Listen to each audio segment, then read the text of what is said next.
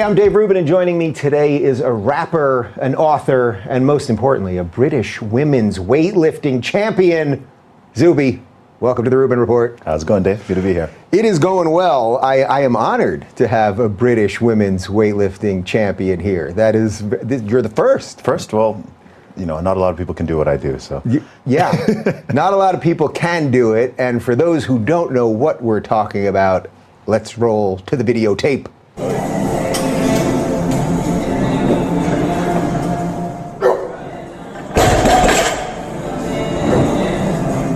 That is pretty incredible. Ladies and gentlemen, that is 528 pounds that you did. Yeah. And you identified as a woman as you were doing that lift. I did, I did. Um, yeah, so, man, what can I say? The, la- the last six months, the last six months have been weird. Tell me about how that all came to be. Okay, so to give people some context on that video, Yeah. um, on the 26th of February, 2019, I posted uh, that video on Twitter with a caption just saying, "I keep hearing about how biological men and women have no. Uh, I keep hearing about how biological men have no strength advantage over women in 2019. So watch me break the women's deadlift record without trying." And then I wrote at the bottom, "P.S. I identified as a woman while lifting the weight, so don't be a bigot." I put it out there, like I put a lot of content and tweets out there, not Yeah. necessarily expecting some sort of huge global response to it, and the whole th- the whole thing went nuts. Uh, the video has now got about 1.8 million views. It was covered nationally, internationally, on all these different programs, all these different pundits, different podcasts. It it just blew it just blew the gates wide wide open.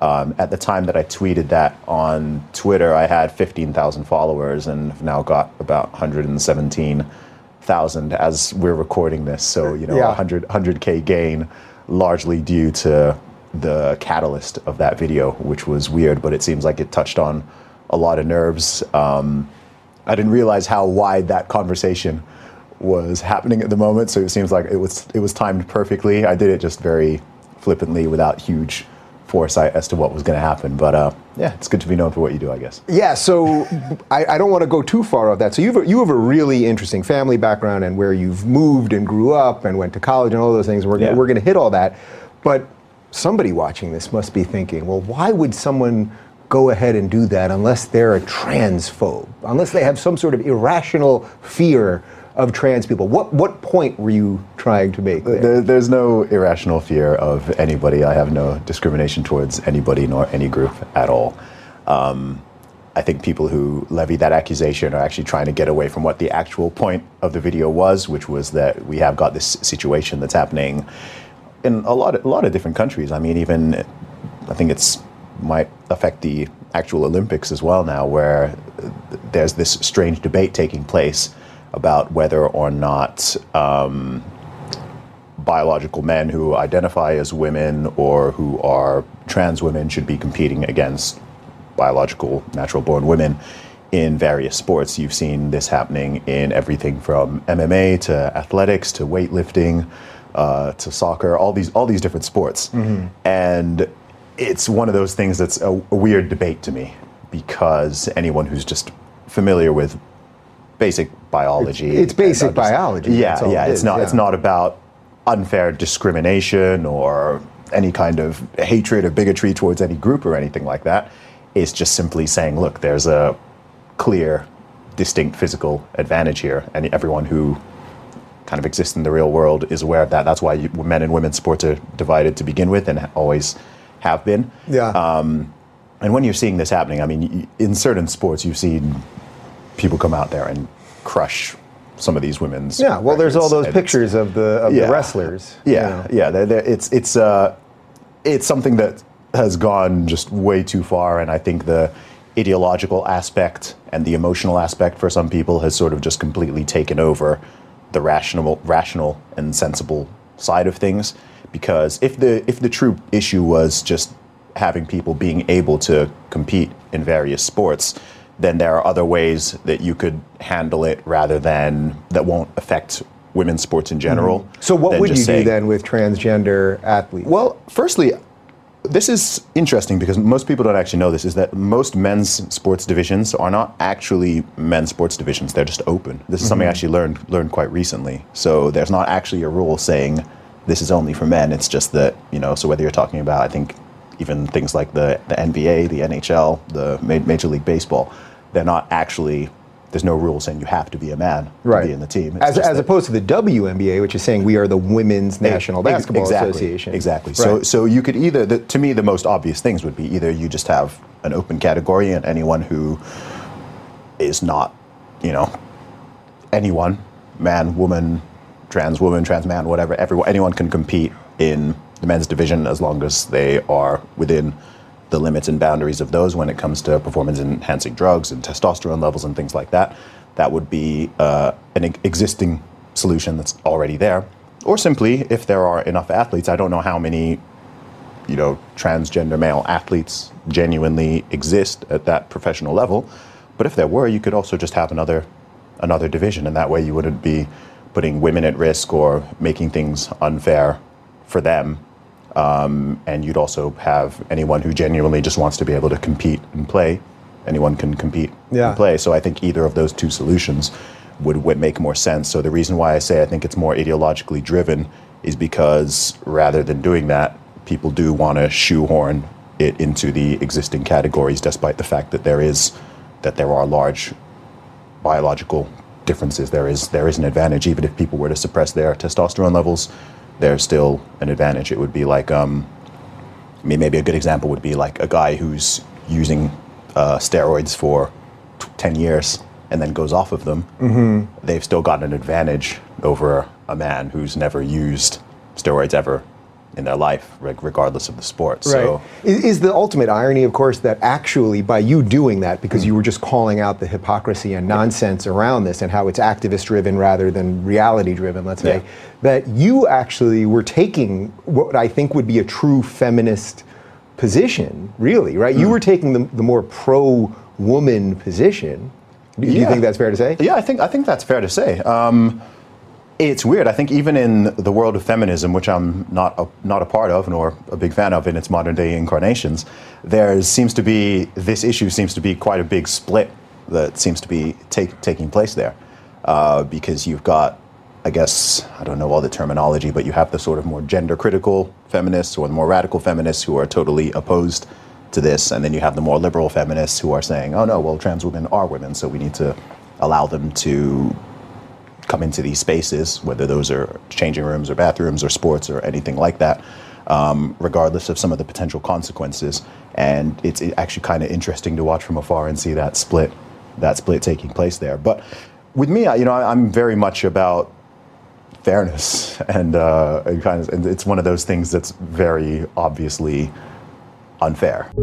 Support for the Rubin Report comes from our friends at Rocket Mortgage by Quicken Loans. Home is so much more than a house, it's your own little slice of heaven. That's why when you find the perfect place for you and your family, getting a mortgage shouldn't get in the way. Imagine how it feels to have an award winning team by your side through every step of the mortgage process. It's awesome, and it's exactly what you get with Rocket Mortgage by Quicken Loans.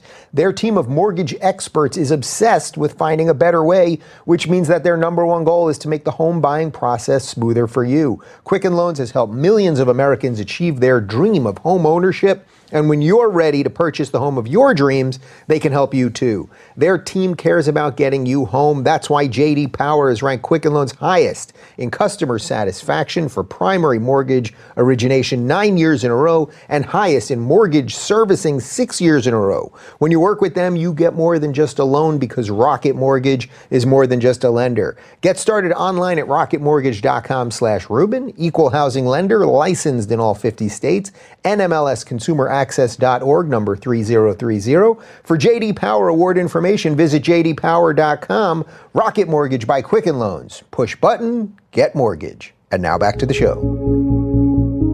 Yeah. And Were, were so- you shocked sort of when, when this was catching fire and, I s- Yeah. and you did a whole bunch of podcasts and, and I think some TV appearances and things? Were you shocked the way you got support from certain quarters that maybe you didn't think you were going to get support and probably got probably if I if I've been through this once or twice myself got hate from a lot of quarters that you didn't think you were going to get hate? Or, or wasn't- it obvious to you at that point? I was fairly. it was fairly obvious to me where the support would come from and where the minor pushback. To be to be honest, the, the pushback was pretty minor. You know, in, in the grand scheme of things. Uh, when I say minor, I mean millions of people saw that thing. So the minor could still be several hundred Right. or even thousands of people, but 99.9% of people understood it, got that there was no malice. I received tons of messages actually. I mean, I do have followers who are who are trans, and I've got fans who are trans, um, and they, funnily enough, none of them took it as some kind of assault or insult already. They, they understood they understood the point. They understood the humor. Um, and so I received actually a lot of messages in support from me from It was probably a breath people. of fresh air for them, right? Because Yeah. I get emails from trans people when I discuss discuss issues like this, where people say, "Yeah, that that is the reality. I, I'm trans, but I'm not trying to deny reality. It's an activist-driven thing, Exactly. as you said earlier, as opposed to what what just regular people want, which is just equality. Yeah. That's well, I, it. I think with most things, I think with a lot of groups that I see, I don't think the activists are very representative of the wider population.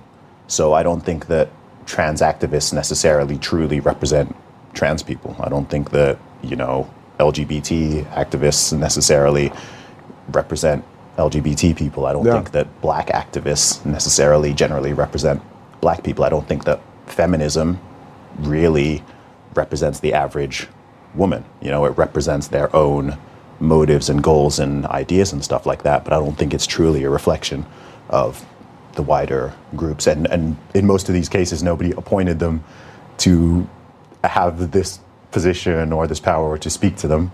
you but know, they yell a lot, so that counts, right? Yeah.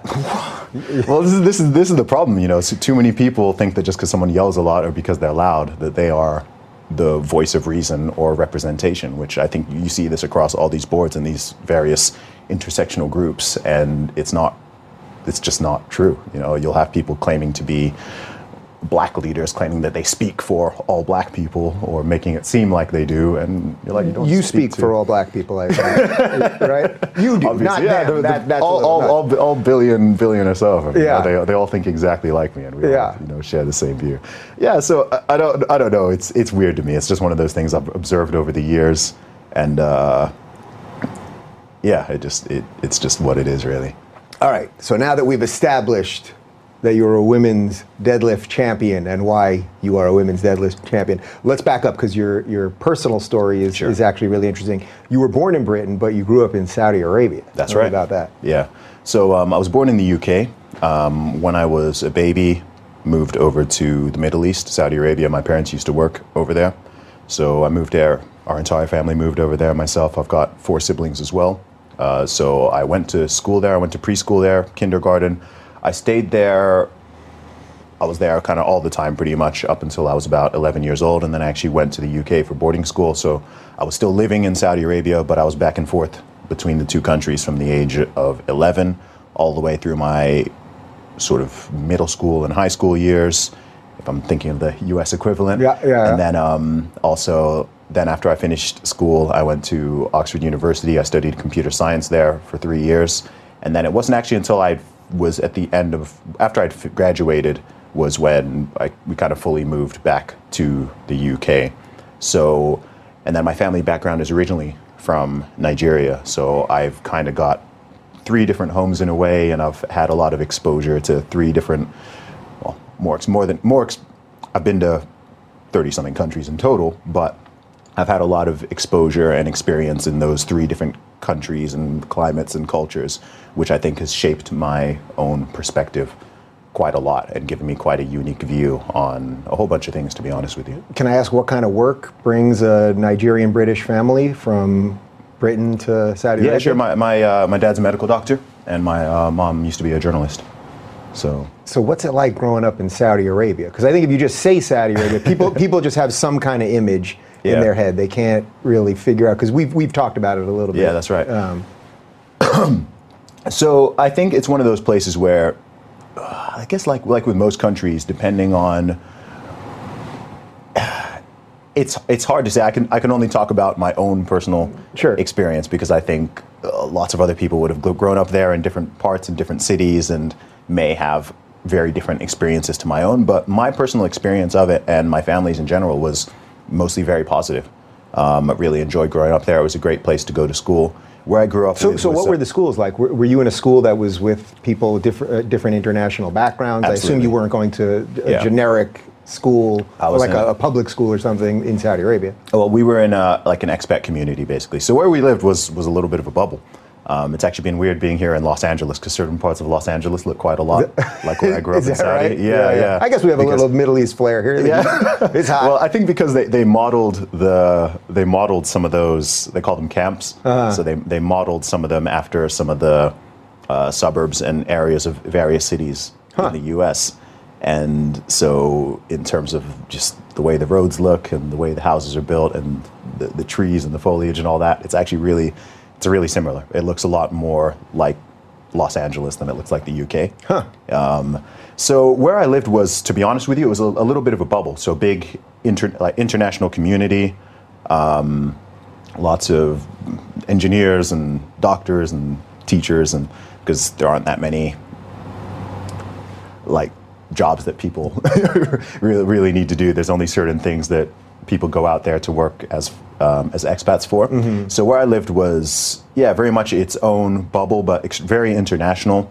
So from the age of two, I was surrounded by people of all you know true true true diversity, um, people of all races and colors and religions and yeah, I just I just grew up with that from the age of preschool. I mean, I remember you can look at my preschool photos, and it's just we got people from everywhere, all these all these different nationalities, different countries, lots of Americans. I was in the American school system, uh, so I, I went to boarding school after fifth grade, basically. So I stayed in the American system up until fifth grade, and then I switched over to the British system. So um, yeah, I was so how, how is it for the expats? Like, for example, you know, everyone, when everyone talks about Saudi Arabia, they always talk about that, that women can't drive, which now I Mm. Guess is changing a little bit. So, like, your mom couldn't drive there? she could drive within the within the area where we lived. Wow. within the area where we lived. So you kind of Wow. have the the bubble, the expat bubble, and then you've also got the real Saudi. So you'd experience both. So if you wanted to go out shopping, you wanted to go out to the cities and stuff like that, then you'd then be in sort of what I call real Saudi, and the rules and regulations are different. So within within the compound, within the smaller community, um, yeah, women women can drive, and there are less restrictions on clothing and stuff like that. Um, things like alcohol and drugs still still still a huge no no. Yeah. But um, once you get out into the real Saudi, then that's where you know the the regular rules and regulations sort of apply. So if you're an expat, they, you've you've you've got quite a bit of leeway. But you generally, you know, it's kind of like when in Rome, do as the Romans do. So if you're going out to town, for example, um, whether you're a man or a woman, you dress modestly. You know, people are aware that women have to cover up to a degree, but also as a man, you wouldn't be able to go out in a tank top. Uh, men don't wear jewelry; they don't have visible jewelry showing and stuff like that. You wouldn't wear like really short shorts or anything, and have your arms exposed, that kind of thing. So that goes for both men and women.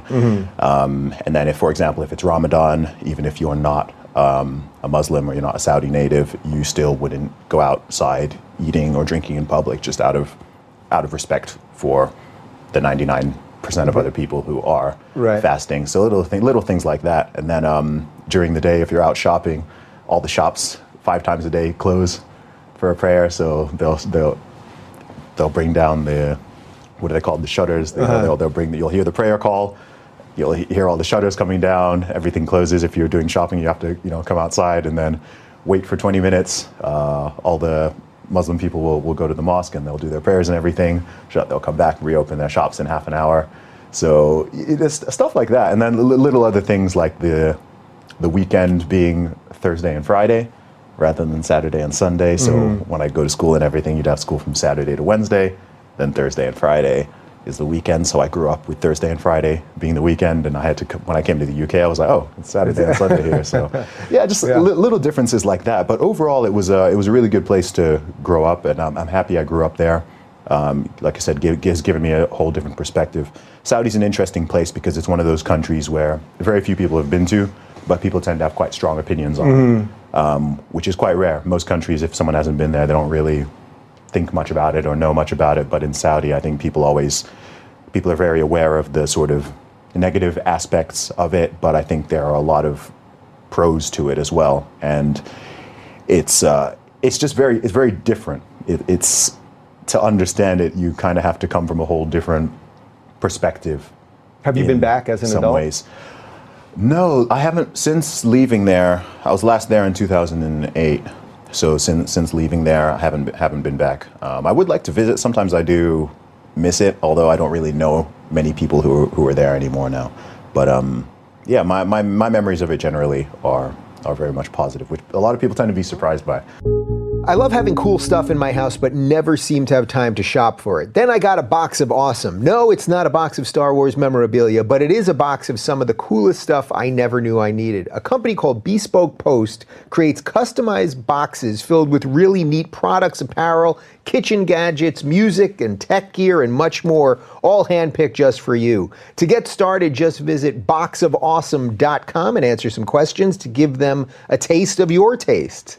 Each box goes for under 50 bucks, but the gear is worth more than $70. On the first of each month, you'll get an email with your box details. You'll have five days to change colors, sizes, or add extra goods to your box. If you're not feeling it that month, simply skip it. To receive 20% off your first subscription box, go to boxofawesome.com and enter code Rubin at checkout. That's boxofawesome.com, code Rubin for 20% off your first box. Bespoke Post, themed boxes for guys that give a damn. And now back to the show. Yeah. But um, So then, schooling in Britain, where you were born, you end up at Oxford. That we, we met in Oxford We did, at yeah. the uh, at the Jordan Peterson show. Yeah, thank you for the Um, invitation. that- my pleasure. um, what, what what do you study at Oxford? computer science. Yeah. Were you going to be a, a programmer or something? Was that the idea? I- and then you, you know- became a women's deadlift champion. I'm going to live with that now for the rest of my life. Um, so I so I'm really interested in IT and technology in general. So when I was in school and I was deciding what degree to do, I figured that computer science would be a good option for me. I didn't really love it. Um, I'm not really into coding and programming, but I didn't know that until I was Uh-huh. there and I was doing it and everything. So, you know, I, I stuck it through. I, I got my degree, I graduated and everything. In hindsight, it's possible I would have chosen a different subject just because after doing it, I kind of felt like, okay, I now know that I don't want to go into this field. But, um, you know, university is where I first started rapping. So I started my music. I used to play piano when I was little. I used to do recitals and concerts and stuff like that. And then um, I also played trombone in school band for two years.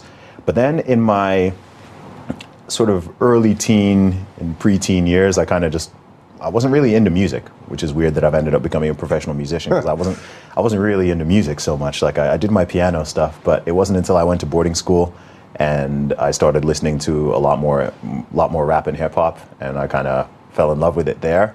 But I'd never tried making my own stuff until I got to university. Who was the rapper that kind of caused the spark for you? Ooh, that's a good question. Not not a single person. Um, I mean, my favorite two my two favorite artists are Tech N9ne and Jay Z. I'm also a big fan of Tupac, Nas, Eminem, a whole bunch of other people. Um, but yeah, I just started rapping when I was when I was 18. When I was in my first year of university, one of my friends, Chris, had a studio in his dorm room, so I used to go in there and I just uh, download beats off of the internet and we'd record stuff. And I got good at it pretty quickly. I mean, I released my first album after I'd been rapping for nine months. Wow. Yeah. Um, so I just put that out there independently. It was a CD called Commercial Underground. So I, I invested like 100 pounds to make 100 discs. And Uh-huh. I just went around and sold them around my university and everything like that and got really positive feedback, got some good reviews in local papers and music magazines and things like that. And then, uh, so that kind of set off the spark. I was like, oh, okay. If people are willing to pay for my music, this is something that could be more than just a hobby. So I started doing it more. Started uh, gigging around locally and in a couple other towns and cities, not too not too far from where, where I was in Oxford, and um, yeah, just started started building up my audience. And then I graduated. After I graduated, I took one year out and did my music full time for one year. And I released my second album, The Unknown Celebrity, and that was when I just started hitting the streets of the UK and just going out there with, with my CDs and just, just hustling, just going out to different high streets, different town centers, city centers, talking to people, telling people who I am, showing them what I'm doing, playing them my music, and you know, sold several thousand CDs just traveling around from the Isle of Wight to Glasgow, Swansea to Norwich, just all, all over the UK. Yeah, yeah. Yeah, just all these different cities. So that's really how I built up my name. And then um, I got a, I had a job offer, which I deferred for a year after graduating. So I moved to London at that point, and I actually worked uh, in the in the city of London for a while. I was a management consultant, so I did the did the corporate thing for a couple of years whilst juggling my music on the side. And then in 2011, November 2011, I took took the big leap to go and do my music full time, and uh, I'm here today, so I haven't uh, I haven't died yet. this is a little bit like a Forrest Gump adventure. You've done like pretty much like a little bit of everything. That's kind of what it seems like. But let's back up a little bit Yeah, to, to Oxford because out of the hundred plus shows that I did with Jordan, the, the Oxford and the Cambridge one and, and a few others are the ones that really stick out to me because Hmm. uh, I had been in Oxford a, a few months before, and just the the history there, the appreciation for knowledge and learning and truth and just the, the architecture and the, the little, you talked about a bubble before, but Yeah. like the little bubble that is Oxford, that you could just sort of feel that like Harry Potter magic as you're walking down these corridors. And you gave me a, a nice tour through some of that. Um, you must have, d- does everyone there really appreciate the, the level of education that's going on there? I think most people do. And did, they, did like do you, did you realize how special that that was while you were there? Yeah, definitely. I mean, when I was so when I was in, still in school, when I was doing uh, what we call A levels, so the sixth form exams that you do prior to going to university, I visited about five or six different universities around the UK.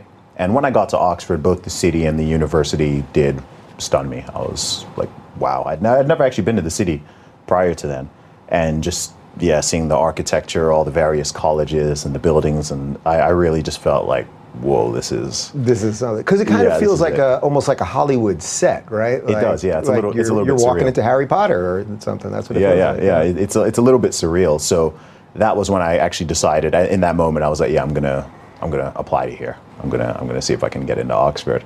So um, I applied to five different universities, and uh, yeah, I, do remember specifically actually getting the getting the acceptance letter. I had a ton of interviews there as well. I had six interviews. Yeah, how, how pretty- hard is it to get into it's hard. Oxford? It's tough. it's, it's tough. Most people have two to three interviews. I had two interviews each at three different colleges, um, which was more than anyone else I know. Most people have two, three at a push. I ended up having six interviews, and those interviews were were were pretty crazy. I mean, I remember getting asked, questions like, "How many how many sides and vertices does a four-dimensional cube have?" That was one of my interview questions. You're gonna make me do math. Yeah, right here, I was told there'd be four- no a, math. Four, a four-dimensional cube. I assume it has Well, four. I didn't, I didn't know. I didn't know what a four-dimensional cube was. But when, when they explained it to me, I was like, Yeah, I can picture a did that- three-dimensional Yeah. cube, yeah. I was like, four, I was like, four-dimensional. I, was Yeah. like, I, I can answer this for a cube, a normal cube. Yeah. Uh, so yeah, that, and then I remember having to.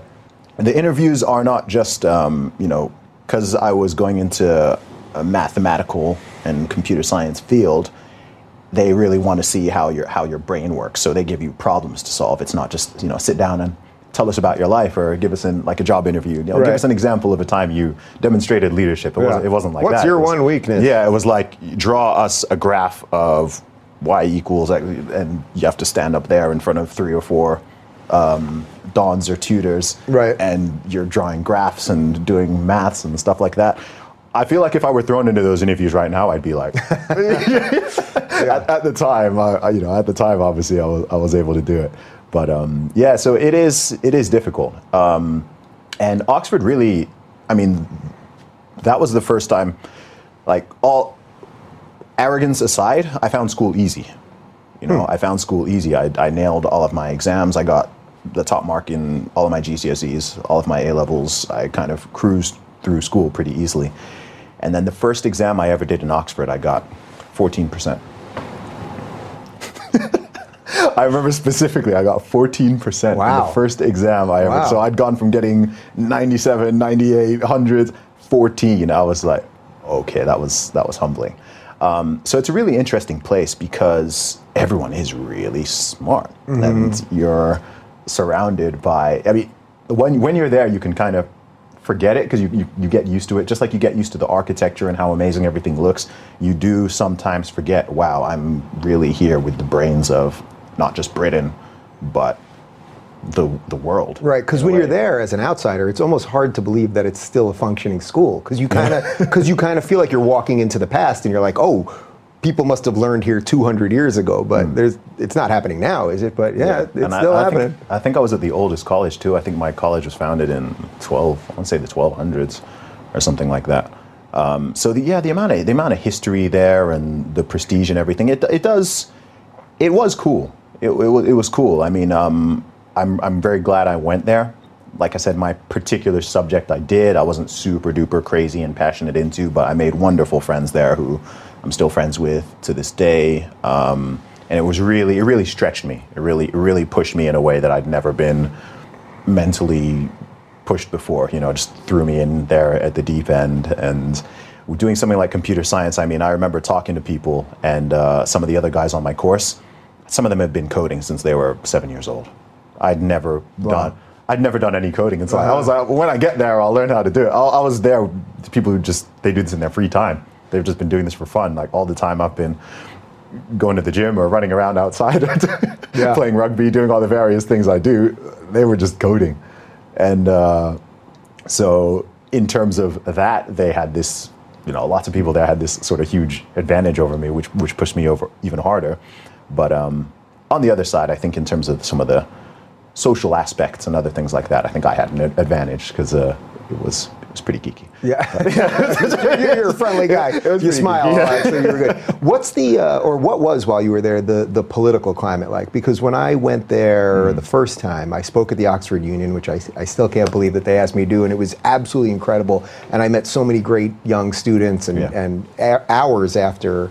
My, my talk, I was staying around and chatting with everybody, and they were asking things. And one of the things that I noticed was they were really, really concerned about the way that social justice is starting to leak into the academic fields. Were, were you feeling that as someone doing hard science, Mm-hmm. Yeah. computer science? Were you seeing that then? What what years were you there? I was there 2004 to 2007. Okay, Yeah. so No, it wasn't there at all when I was there, which is one of the reasons why I find what's going on now weird and quite concerning. I think Oxford is still pretty good on not getting so sucked into that as I think some of the universities are. I think Oxford and Cambridge uh, have been a little bit of a bulwark against it from what I can see.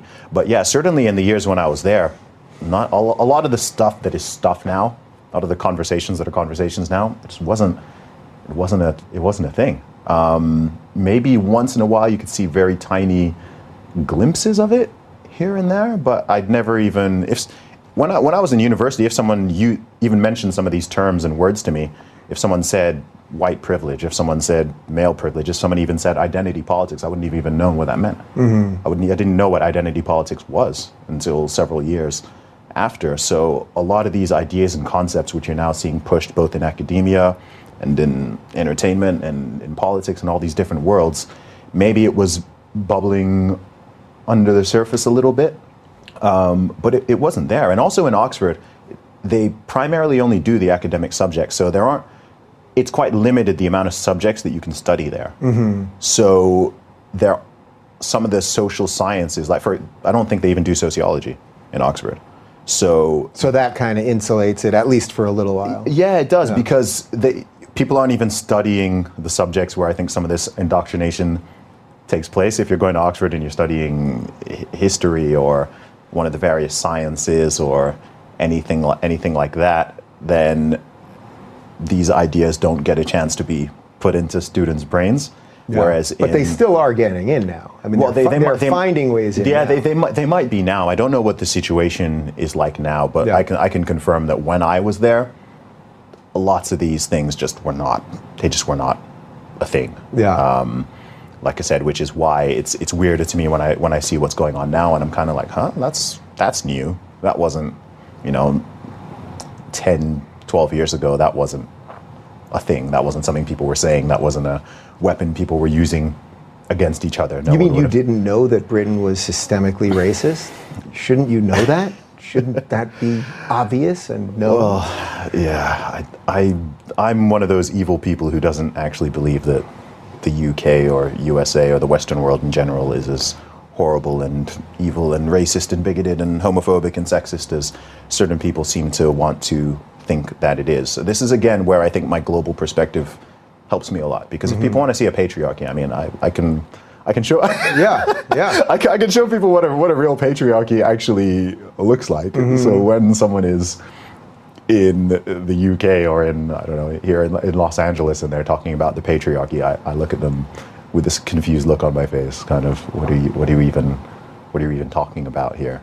Yeah. Are, are you shocked though when you push back on that from certain quarters and then suddenly they almost can erase your lived experience, even though they're all about the lived experience? Yeah, I don't know. I people, some people get kind of angry about it, but the thing the thing with me is I've I'm not someone whose views have changed a lot over time. Um, I'm not someone who really ever had a political awakening, or I'm not someone who was formally on on on one side and and you know really changed my views, or to, I, I've kind of always just been where I am Yeah. politically for the most part. How would you describe that actually? I I like to call myself a free thinker. If you had to place me on the political spectrum, I'm in the center right libertarian quadrant of any sort of political compass test. Yeah. And as far as I'm aware, I've I've always been there. Um, but what seems to just have happened, as, we, as we've kind of been saying, and I know you've been saying on your show, is that the world has just the world has changed. You know, um, whatever party you're you're looking at. So, I mean, last time I was in the states was just before Obama got elected. I was in, last time I was in the U.S. was September October 2008, and the Democratic Party then even seemed very, very different to what I'm seeing and hearing now. I mean, I'm in the UK, but of course, I, I see stuff online. I've seen some of the debates and seen the policies and positions people are pushing. And again, I'm like, that's new. Yeah. That, that's I'm like, I'm like that, that's well, Obama basically ran on none of the things. no. I'm pretty sure Obama would be a Republican. he ba- As I travel around the country, the most frequent question I get is how can I make my political views heard without putting my livelihood at risk? If you've ever wondered this, I've got your answer. Introducing Civix, an easy to use grassroots app that turns every smartphone user into a lobbyist. If you can swipe right or left, you can use Civix. It's that simple to start learning about the legislation that could govern your life. Within the coming weeks, Civix will enable you to sort, filter, like, or dislike all of the bills being considered by Congress that you care about or that you oppose. You'll also be able to receive notifications as they route through Congress and even crowdfund contributions to politicians based on legislation rather than through political parties, bundlers, lobbyists, or broad special interest groups that will not reflect the specific legislation you value. Passionate about gun laws, there are over a dozen bills going through Congress as we speak that could affect U.S. gun ownership. Wishing the feds would finally legalize cannabis? Well, there are bills in the Senate right now related to THC and CBD products. You can even use the Civix app to easily find the proposed legislation that covers gun rights for medical marijuana users. Special interest groups and billionaires can spend millions to make their voice heard. Now, the crowd-funded Civix community gives you a seat at the table. Download Civix in the Apple App Store today and join the nonpartisan Civix community. That's C I V X in the Apple App Store. Just download the app to get started. Civix, let's crowdfund democracy now. And now back to the show. Small steps. Yeah, yeah, Small steps. Yeah, pretty pretty close to it. I mean, in terms of his policies and what he was. I mean, you can go back and watch the videos where he's talking about um, immigration policy and, and the borders and various issues, and you're kind of like A lot of white supremacy stuff coming out of that guy, like he sounds like a Republican here. Yeah. Um, so it's just it's just weird how that has changed. I think in the UK as well. I mean, I don't watch politics super close on the nitty gritty. I'm more interested in the, the bigger ideas. Yeah. But um, you know, even even with the, with the with the Labour Party and stuff like that, again, it seems to have changed quite a lot from what I remember it being 10 years ago or 15 years ago, and things like that. So when it when it comes to socio-political stuff, I feel like I've kind of stayed pretty still and stable. I've become more open about what my views and positions are. I used to just kind of keep them to myself and talk about things privately and things like that. Well, that was one of the um, things that interested me and you in the first place. However, I came across you on Twitter, Mm. and I could kind of see. I've seen this with a few people. You suddenly see people that are kind of they're saying something that's interesting, right? And then suddenly you see people start getting braver and braver with Mm. it, and then suddenly.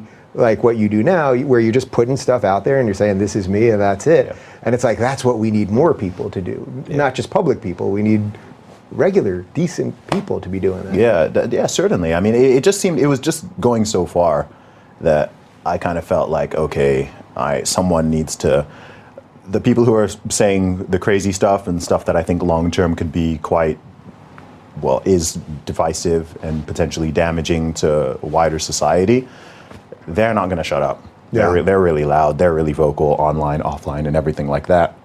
So I and other people who think like me can't just be complicit in our in our silence. Yeah. Right. I think you said to me you were a little worried about how that was going to affect the rap career, right? Um, initially, a little bit. Um, I, I think there's quite a few things that sort of protect me in that regard. One of them being the fact that I'm independent and I always have been. I've made my own career and built everything I've done on my own terms. I've never been signed to a label or beholden to anybody in the music industry or whatever. So I think if, if someone doesn't create you, then they can't destroy you, right? If they mm-hmm. didn't give you the platform, they can't they can't take it away from you because I've, I've got my own platform. You're Um, probably then- not going to fire yourself. That's what you're no, telling me. certainly not. I don't plan to. Yeah. And then in, in terms of even my, my music itself, it's always been based on authenticity and being true to myself and just being honest and whatnot and not chasing trends.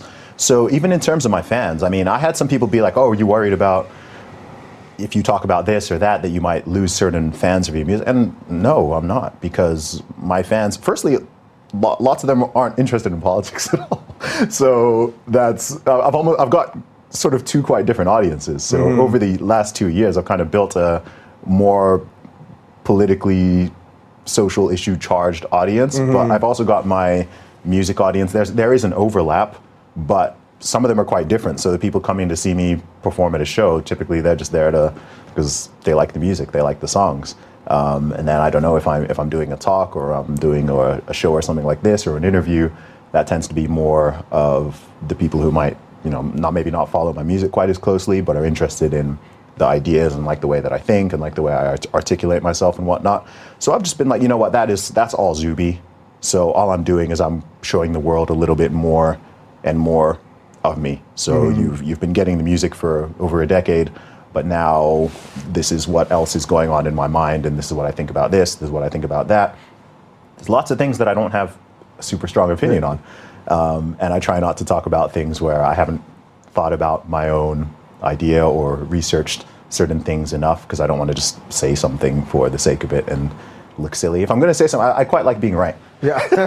so, so if I'm going to Yeah. say something, I want to be able to say it and have I've thought about the best arguments against my own position and really weighed it up, and then I'm happy to have a conversation about it or put something out there that people can challenge me on, and I'm not going to just be like, oh, okay, I either buckle or just not know what I'm talking about and expose myself as someone who's not too wise. Right. I know you said that you don't like getting caught in sort of the nitty gritty of politics, and neither do I. I would much rather talk about the ideas behind them, but you mm-hmm. know, we all kind of get lost in that a little bit. But one of the things I noticed in the last year as I traveled to all these countries was how American politics and the American sort of culture war really seems to reign supreme almost in every country. That, you know, when I remember very specifically when we were in. Uh, uh, Ireland when we were in Dublin, which I think was right after I saw you, that it was during the whole Brett Kavanaugh hearings. yeah. And everyone there was asking me about it. Now, obviously, he has Irish heritage, so maybe it had a little Okay. more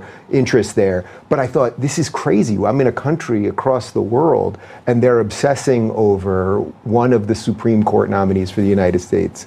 Uh, and that just seemed so crazy to me. Do you think that, that the U.S. has sort of exported all of our political kind of madness Well, uh, I t- to you guys and, and throughout Europe? Well, uh, there's something, um, I think I said this in my interview with Candace Owens. There's a, a phrase I often use that when the US sneezes, the UK catches a cold. and I think that goes beyond just the UK. I mean, the, the US is a, I mean, it's a, it's a superpower. It's a, it's a world leader in a lot of different ways. People look up to the USA, whether they know it or not. People, I thought they hate us. I thought everyone hates us and thinks we're stupid and we're bad and evil. You mean people still like us? As far as I know, oh. uh, even even people who claim to not, they yeah. still look to the U.S. for you know whether you're talking about culture. I mean, this is where we're literally where Hollywood is and where the, the movies are coming from, and you've got the president of the USA, who whoever that person is at a given time is probably the most powerful person in the world and possibly the most famous person in the world. Um, besides India and China, you've got the biggest population in the entire world, biggest population by a country mile in the Western world. And it's where a lot of people are trying to trying to come to, where a lot of ideas and whatnot permeates from, whether or not people are conscious of it. And then, with the way the political climate has been, certainly since probably about 2015 or so, is it's become. I often compare it to WWE, right? It's it, it's just like a lot of people ask me why I don't talk that much about British politics, and I'm like, because it's boring. like when I, when I see the stuff that's going on in the US, I'm just like, this is just. It's not, not to say you guys don't have your own problems. Oh, there, there, there, there are certainly some problems there, but yeah. the the personalities and the stuff that goes on, like some of it probably is not too. Um, is probably is probably not good in a, in a way. Yeah. The way that it's become this sort of form of entertainment, and it's like, oh, who tweeted what or who said what or whatever. But is for better or worse, it is quite entertaining. I mean, you can't follow Trump on Twitter and not occasionally, even whether whether you like him, dislike him, ambivalent. I think ambivalence is quite rare, but yeah, it's funny.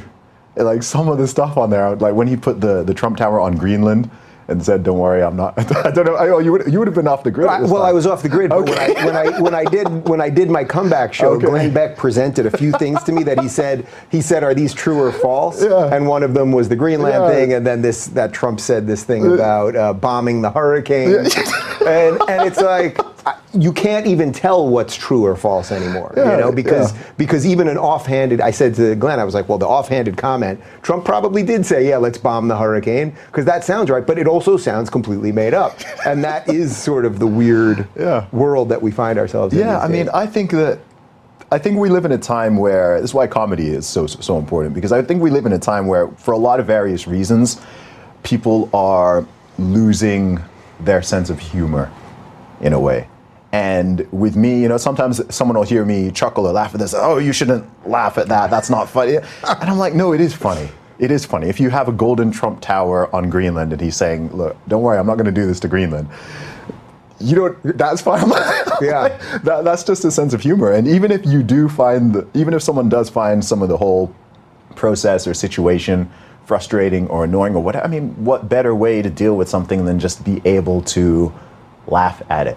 You know, when the time comes to go and vote, vote for whoever you think is the right person. If you like Trump, go vote for Trump. If you don't like Trump, go vote for whoever you think is going to do a better job. If he's as terrible as you th- you're saying he is, it shouldn't be that hard to find somebody who you think will do a better job. But ultimately, your success or your failure is not going to have anything to do with the government. Unless you get some sort of huge tyrannical regime that's really, really cracking down on people's freedoms and their ability to do things whether your life is great or your life sucks, normally it's not going to have anything to do with the government or politics, let alone any individual politician. So if you're somebody who for the past two and a half years has been complaining about, oh, Trump has ruined the US or Trump has ruined my life or whatever. You know, I mean, I had some people who. You're, speaking my language, man. Yeah. finish that thought. Bring that one home.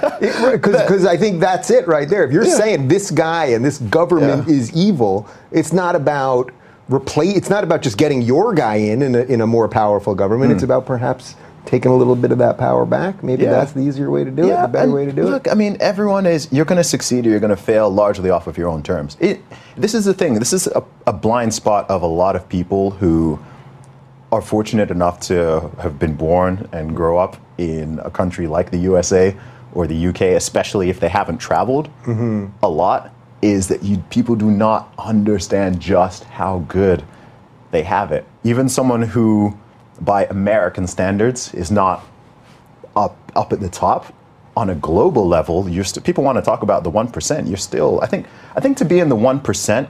I was I looked this up. I think if you earn over thirty one thousand dollars a year, then in terms of income, you're in the global The- the global 1%. You're in the global 1% with an mm-hmm. income of $31,000. dollars mm-hmm. And then once you factor in opportunity and healthcare and life expectancy and just opportunity, I mean, most people in the world would bite your hand off to be living in a council estate in the UK or in a hood in the US. Everyone's still trying to come here, right? yeah. We're not This- locking people in. yeah, absolutely. So this isn't saying that there are no problems in these individual countries and, and certain cities. Of, of, of course there are. Um, but I just think that in 2019, what a lot of people are just missing is a sense of gratitude, gratitude and perspective. I think are the two things that a lot of people are missing when you're seeing everybody just angry and shouting and complaining and saying this is horrible and this is terrible. And I'm like, what are you comparing things to? Hello, good people of the internet. It's me, Dave Rubin, with an important message. My first book is now available for pre sale, so let me tell you a little bit about it. Outrage mobs, online censorship, activists masquerading as journalists, they're all waging war against the last free thinkers in the world.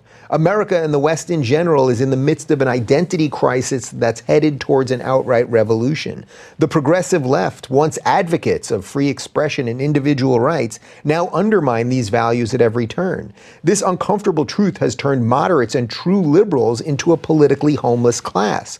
My new book, titled Don't Burn This Book, is both an explanation of the current political upheaval and your guide to surviving it.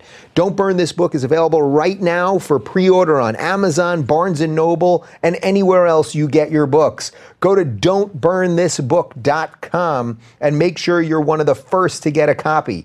Don't Burn This Book empowers you with the time tested and common sense principles that can turn the tide against authoritarians on both sides in this increasingly polarized world. This book is a rallying cry for anyone who wants to live freely, which is quickly becoming the most radical belief you could have. That's don'tburnthisbook.com. And now back to the show.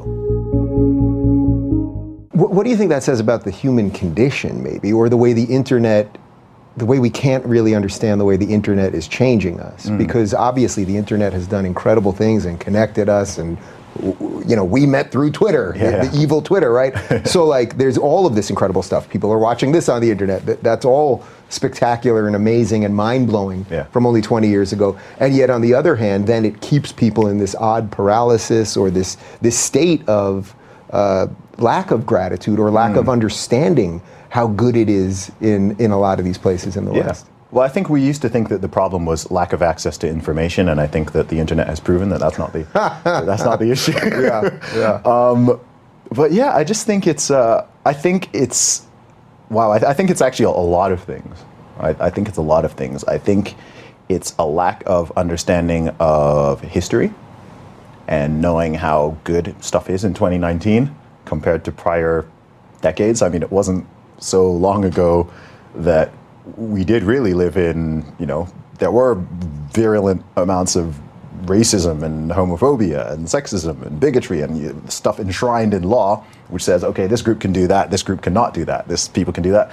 And And in the West, that has basically been obliterated. yeah, and that's yeah, and that's and that's incredible. I mean, if you think of the thousand on a thousand, several thousand year perspective, you know, two hundred years ago, less than two two hundred years ago, people could own slaves. Like that existed for thousands. That institution existed for thousands of years. That, on a grand scheme of things, you know, and, and you look at poverty levels and what people have access to and things like that. I mean, a poor person now, or you know, relatively poor, lives better than royalty not so long ago, has a higher life expectancy, has better health care, things like that. And I think part of it is part of the lack of gratitude is people not understanding that history, and then also not people not having a good global perspective of how billions of people around the world actually live and what they're going through and what they deal with. I mean, I, I always feel really grateful, for example, when I, you know, when I do go back to Nigeria and I'm going through certain parts of the country or you're in certain areas or certain villages and whatever, and you're just seeing how people are living and how millions and hundreds of millions of people, billions of people are, are living and whatnot. And you can't go there as someone who lives in, in the UK or, or lives in the US and is, is, you know, doing relatively well. You can't go there and not just have a perspective shift of being like, wow, like I need to stop. I need to stop complaining about everything because there are a lot of people here, almost everybody here would very gladly swap over with me. So whatever I think is going wrong in the UK or whatever I think is silly or whatever, yeah, good to talk about it, but ultimately stuff works really well. So basically, the, really the people well. on the right should be funding, they should be crowdfunding trips, really, to get like the, the truly privileged lefties of a bad America to, to go to some of these places and realize just for, I mean, it, would, it wouldn't take that long. uh, No, it's- it's not a bad just idea. To see, just to see the difference of, of how good it is. Yeah, it's not a bad idea. And then you know, so I think it's that. I do also think a factor is um, the. I think lots of the ideologies that we're talking about now, the goal is to create problems where they don't exist really. So you'll have you'll now have people trying to find you know people are like looking at every nook and cranny for they're trying to find the hidden racism or trying to find the hidden sexism. And it's like if you have to go looking for it and start inventing new concepts to even find it. So for example you'll hear people say things like america or the uk oh it's it's just as racist as it ever was but it's just different now. And i'm like that's that's like that's a stupid statement. That's a stupid statement. Like, no, no one is saying that these things completely 100% do not exist in anybody's heart or brain. Of- Yeah. Of course they do. You- Yeah. You, get people who are bigoted. But in terms of the society as, as a whole or the, the average person, I mean, I don't know how anyone in their right mind could say that the U.S. is more racist now than it was 100 years ago, or 50 years ago, or, or 30 years ago, or, or is more, it's more homophobic now. You mean you didn't get hate crimed as you were walking here in LA? No, no, You, have been okay out there on the streets? I'm being dead serious. I had some. I had a few people saying that I should be vi- careful of visiting the U.S. now that Trump is president. I mean, that People really. said that, and I was yeah. just like, "You really think that it's like stop watching whatever, you, whatever Yeah. you're watching?" I'm like. "Stop," because no, it's just not. It's not true. It's it'll be fine. Like I'm, you know, or it's, it's people saying, "Yeah, you know, if you're a black guy and you're going to the states, like you know, gotta be careful. Like you know, don't don't interact with the cops or this." I'm, I'm kind of like, man, like, There's a Starbucks Yeah. about a mile away from me. You want to go over there and, and see what happens? You I- know? it's yeah, it's it's just it's strange. It is it is strange, but yeah, I think lack of perspective, lack of gratitude, whatever whatever sources those things stem from, those are really what poison people's brains. And I think it's I think it's a shame because I think that's what's really disempowering to people as well. I'm very much big on you know personal responsibility, and I do believe that if you live in a country with great opportunity, everyone starts at different levels. Certainly, some people have advantages and disadvantages of all sorts. So your starting point is not is not determined by you, right? The the universe, God, whatever the situation is, that gives you your your starting point. You don't choose your parents, you don't choose your country of birth, your city of birth, socioeconomic status, anything like that, and that's good to understand. But over the course of an entire lifetime, over the course of many decades, I do think that where you end up is, for the most part, mm-hmm. up to you. It's not up to the system. It's not up to the government. It's not up to any politician or party. You are the person and who's how going sad to. it would be if it was, right? Yeah, it, yeah, it is sad. So I think most people sort of inherently know this too, but they still are continually looking for that thing above them, that person, or oh, if only we can get this guy into office, then all of our problems will be. That, that person doesn't exist. That policy doesn't exist. That party doesn't exist.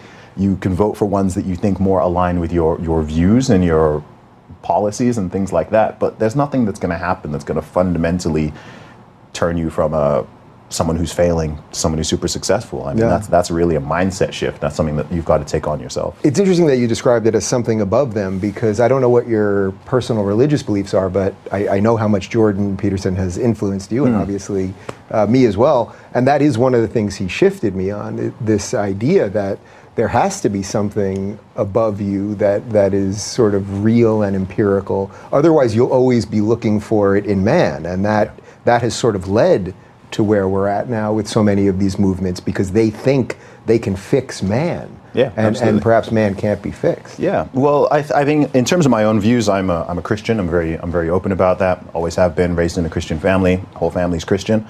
Um, and one thing I'm noticing, which I think is interesting, is a lot of people who are atheist or agnostic. I'm finding who have been embroiled in some of this to a degree. Not everybody, But I think that a lot of people are, one, some of them are actually starting to believe in God and become more religious. But even those who are not, I think, are starting to better understand some of the benefits mm-hmm. of religion and sort of seeing what can take place in its absence. Because I do believe, I don't know how well this has been studied, I do believe that people have kind of what I call a religious core.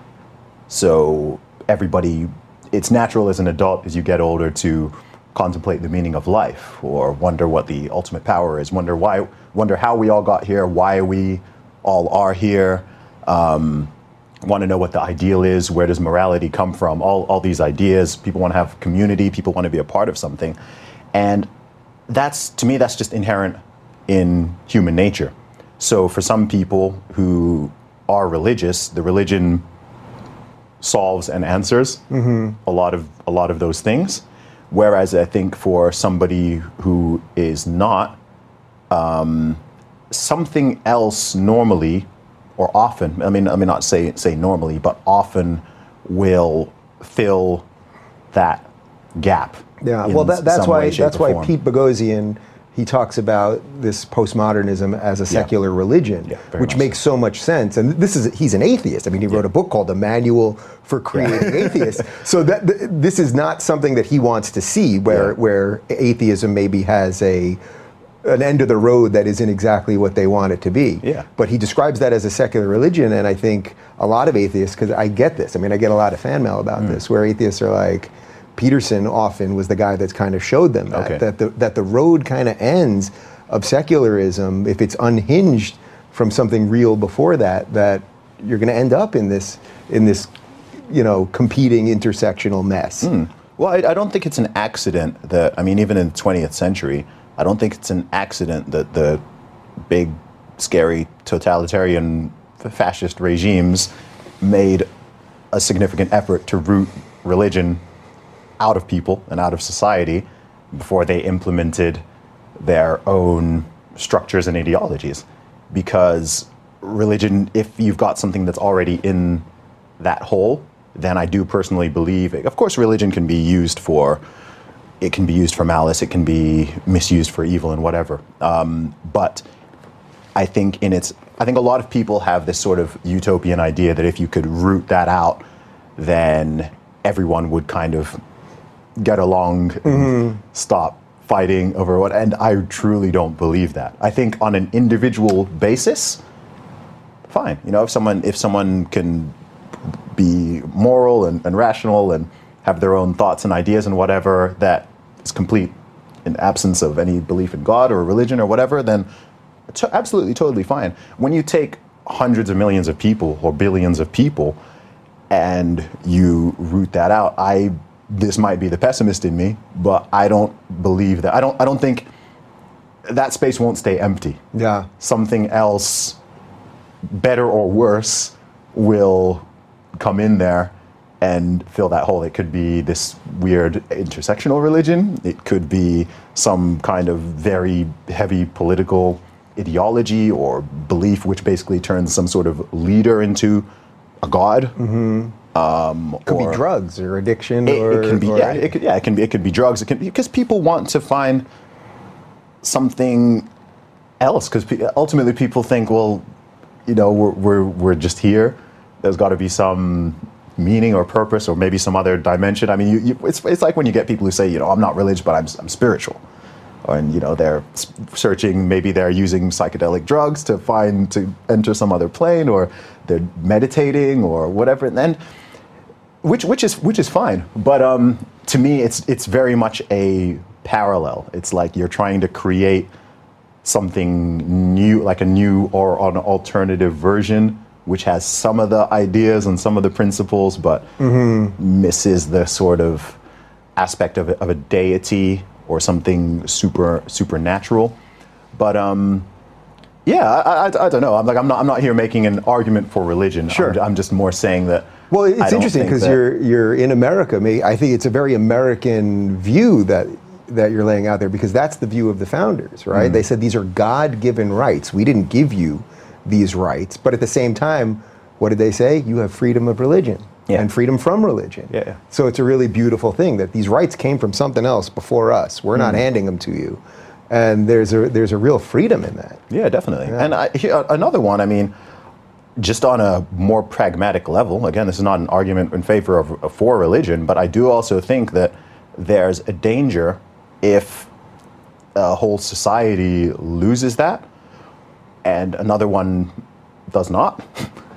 I think that that opens them up for a potential takeover in the lack, lack of a better sense, right? I think if you've got, if you can have hundreds of millions of people who are united around this idea or belief system, and then you've got people who are kind of splintered off and siloed and isolated, and they don't have anything that's really, they feel anyway, is uniting them as a community or whatnot. I do think that poses uh, as a, a threat to them because there's no, there's there's nothing competing to protect against that. So I think on, on again on a wider, longer term span, I do think that's something that's a, a potential risk. Some people might say, okay, well, whatever, that doesn't matter. But those are my personal, that's my personal thought on it. It is something I've, I've thought about. It is something I've thought about quite a lot. Um, and again, you know, having grown up in a country like Saudi Arabia, which is 99.99% um, Islamic and everybody essentially believes in God and everybody follows the same religion, and they've got very strict rules on making sure things stay that way. Right? There's zero churches there, zero synagogues. You can only build mosques, um, and so and you know they're they're very strict and structured in the way that they they do certain things. Some people might not like that, but again, from their own perspective, if I use empathy to kind of put myself in their shoes, it's like, okay, I get what I can get what you're doing here and why you may be doing this. So even if people in the Western world don't like it, or they may think that it's backwards or that it's it's not correct and whatnot, you can understand. I think if you've got a high degree of empathy, you can understand where some of that thinking sort of comes from. Yeah. Yeah. So you're saying that perhaps having a little bit of the traditional sense and also a little bit of free thinking might be Yeah. the, the way to do it. Yeah, I think pretty I- crazy, man. I, th- I think you can reach a you can reach a happy happy medium. You know, um, you're always going to have a balance between uh, liberty and on the other side, let's see. If you give people absolute liberty and freedom, then that has consequences. Um, I say this from someone who's pretty libertarian and generally thinks people should be able to do what they want as long as it's not har- harming, killing, or taking from other people. Um, but you need some, if you want that to function, you need some kind of fabric over it so that people do behave in a way that's not massively destructive to themselves or to others. Um, and then you've got the opposite, where you've got a country like the one I one I grew up in, where it's you know, super super duper strict. You know, in some things, there's plenty of things that I think are way too strict, and which I personally don't believe in or or sub- subscribe to.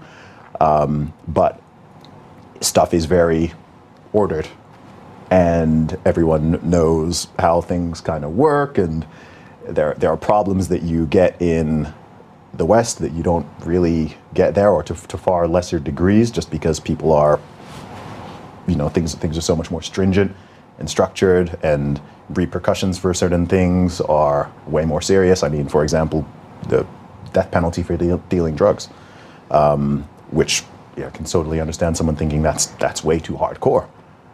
But you know, you look at some of the problem, some of the biggest problems in the U.S. and the U.K. are drug related Yeah. or alcohol related. I think there's a happy And medium here. I think yeah, exactly. This, this is what I always say to people. It's Maybe- like, I maybe think an unhappy medium. Yeah, that's what I always say. I think there's a happy medium. I don't think you need to go all the way that way.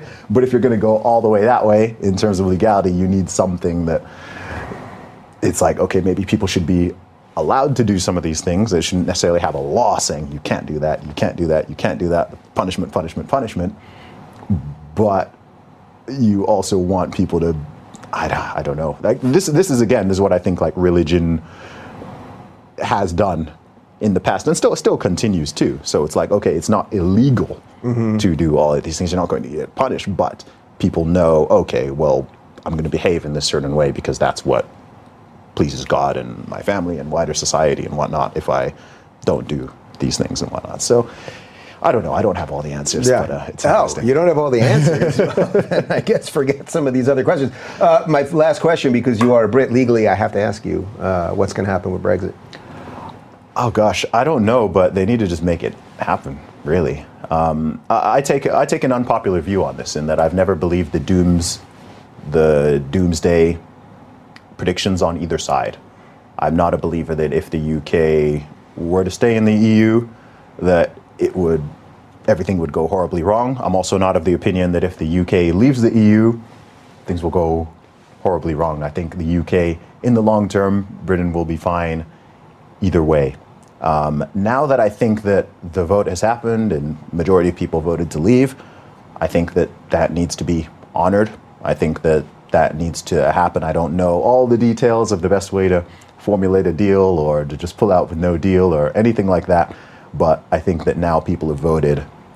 Um, it's important that that is upheld. I don't Yeah. really like this idea that of there being a vote, a democratic vote, and then people start contesting because and they don't like the they don't like the result. Yeah, it, well, it just strikes not- me as a, as a true uh, firewall for the rest of the West. Like, can a free Western democracy have a vote and then the powers that be just decide not to allow that vote? Yeah. So if it doesn't happen, regardless of whether you want it to happen or not, the people voted away a certain way. Yeah. And what would you be signaling to all of the other Western leaders who would love to start ignoring what the people say? You'd be Yeah. signaling, ah, they got away with it in England of all places.